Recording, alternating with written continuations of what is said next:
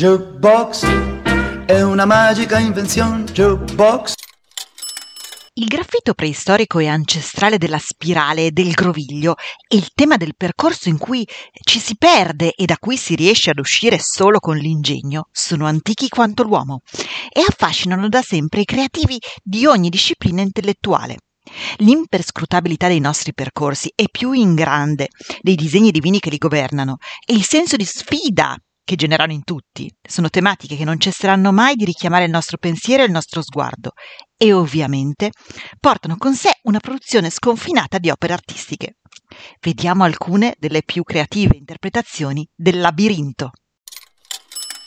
Il labirinto più famoso, potremmo dire archetipico, è ovviamente quello di Cnosso, che secondo il mito fu creato da due inventori ateniesi chiamati dal re cretese Minosse per imprigionare il suo mostruoso figlio Minotauro, che, nella migliore tradizione telenovel tragica greca, pare fosse in realtà figlio di Giove mascheratosi da toro magico per sedurre la fidanzata di Minosse, vabbè. Comunque sia, i due inventori mitologici, ossia Dedalo e suo figlio Icaro, rimasero intrappolati nella loro stessa costruzione e per uscirne in volo provarono a costruirsi delle ali con esiti mm, non proprio felici. Chi invece riuscì a fuggire dal labirinto? Teseo, un altro ateniese, che si orientò all'interno perché la sua geniale innamorata Arianna le aveva dato un rotolo di filo da dipanare nei percorsi. Orbene, come in tutte le leggende, la finzione si lega ad elementi veri o almeno verosimili e in effetti a Cnosso, come in altre città cretesi, c'era l'uso di costruire palazzi con centinaia di stanze e cortili, impiante tanto complesse da non necessitare mura difensive, perché eh, ritenute comunque difficilmente espugnabili da esterni disorientati.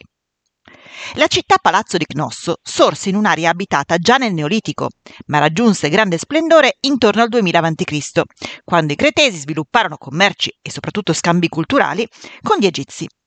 Verso il 1700 a.C., un cataclisma, probabilmente un terremoto provocato dall'eruzione del vulcano dell'isola di Tera, l'odierna Santorini, distrusse tutti i palazzi dell'isola, incluso quello di Cnosso.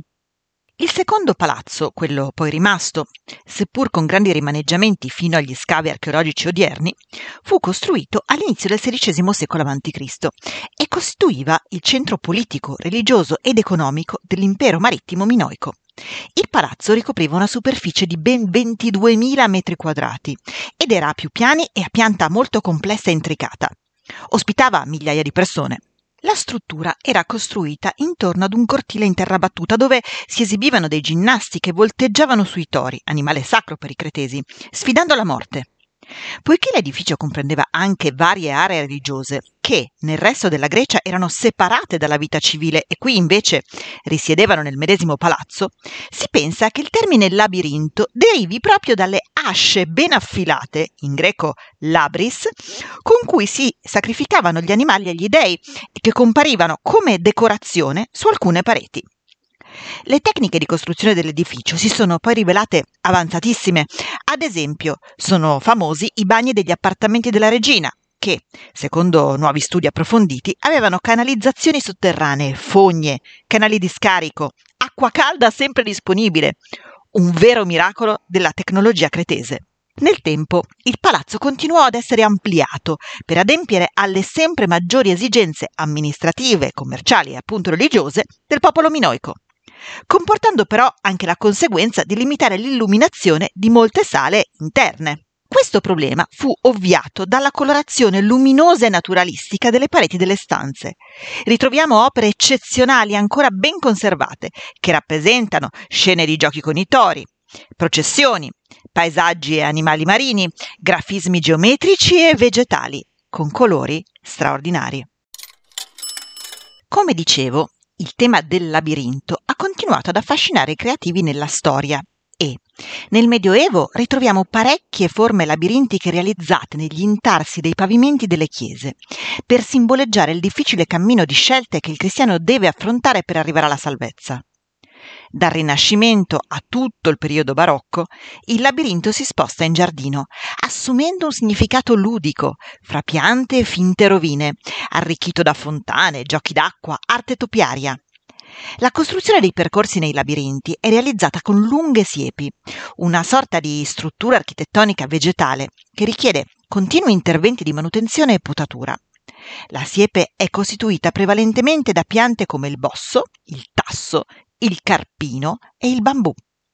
Dal 1500 le corti di tutta l'Italia si sfidarono a creare labirinti sempre più grandi e complessi, ma vennero superate dalla corte per eccellenza, ossia ovviamente Versailles.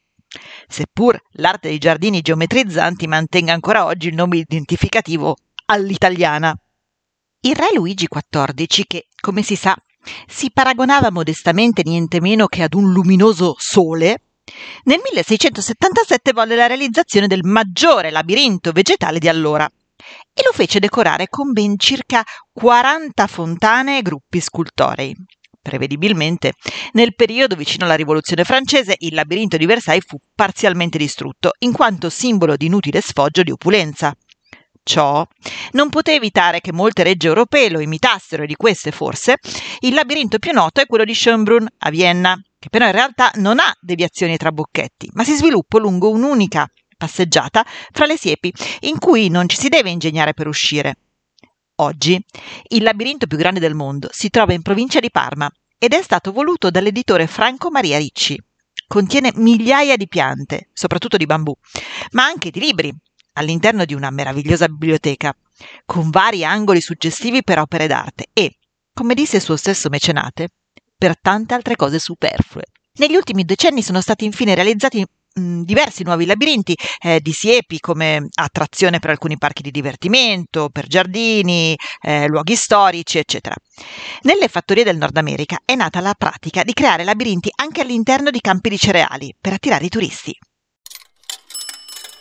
Nell'arte contemporanea, sia essa figurativa, sia essa parte della corrente naturalistica della land art, il tema del labirinto è stato rivisitato in tante diverse varianti.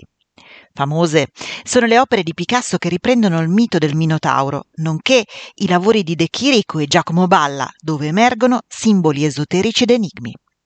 Il pittore spagnolo Juan Miró tracciò molte forme a spirale in un gran numero dei suoi dipinti, quasi fosse un'ossessione. Intrecci di linee e percorsi sono poi tipici dell'arte di Pollock, che lasciava il colore libero di gocciolare e creare grafismi sulla tela e che affermava di aver appreso ciò dai nativi americani. Così come assumono forme labirintiche le geometrie di Mondrian, di cui vi ho parlato in una puntata precedente. Ebbene, è curioso notare come questi due artisti in particolare, che non si incontrarono mai e ebbero vite percorsi e arti differentissimi, furono però accomunati da alcune fissazioni spiritualistiche che espressero nel tracciare forme labirintiche nei propri lavori. Personalmente, io ritengo però che i labirinti più affascinanti siano opera del genio di Escher, a sua volta ispirato dalle stampe rinascimentali di Piranesi. Escher applica simultaneamente più punti di fuga alle proprie immagini, creando spazi senza sopra né sotto, senza lontano e senza vicino, senza piccolo né grande. Intreccia scale, porte, torri e finestre, crea geometrie impossibili e figure mutevoli in cui quello che pare terminare in realtà comincia. Non è un caso che le sue tavole stranianti, ancorché straordinarie, siano state scelte come ispirazione per le scenografie del film Labyrinth, tratto dal famoso romanzo. E mi sa che prossimamente approfondirò questo artista carismatico in un episodio del podcast, da non perdersi. Scusate il labirintico gioco di parole. per oggi le nostre storie di arte ed emozione finiscono qui. Ma se ti fa piacere sentirne una alla settimana, iscriviti come follower cliccando sulla piattaforma di audio che utilizzi. E mi raccomando, scrivimi le tue curiosità, ma soprattutto le tue richieste e dediche all'indirizzo argiubox.dirtidarti.gmail.com Jukebox si scrive con la J e la K, Jukebox. Comunque trovi il mio indirizzo anche nella visualizzazione della pagina introduttiva che presenta il podcast. Ora ti saluto e spero di riaverti con me nei prossimi episodi. Che la bellezza sia con te.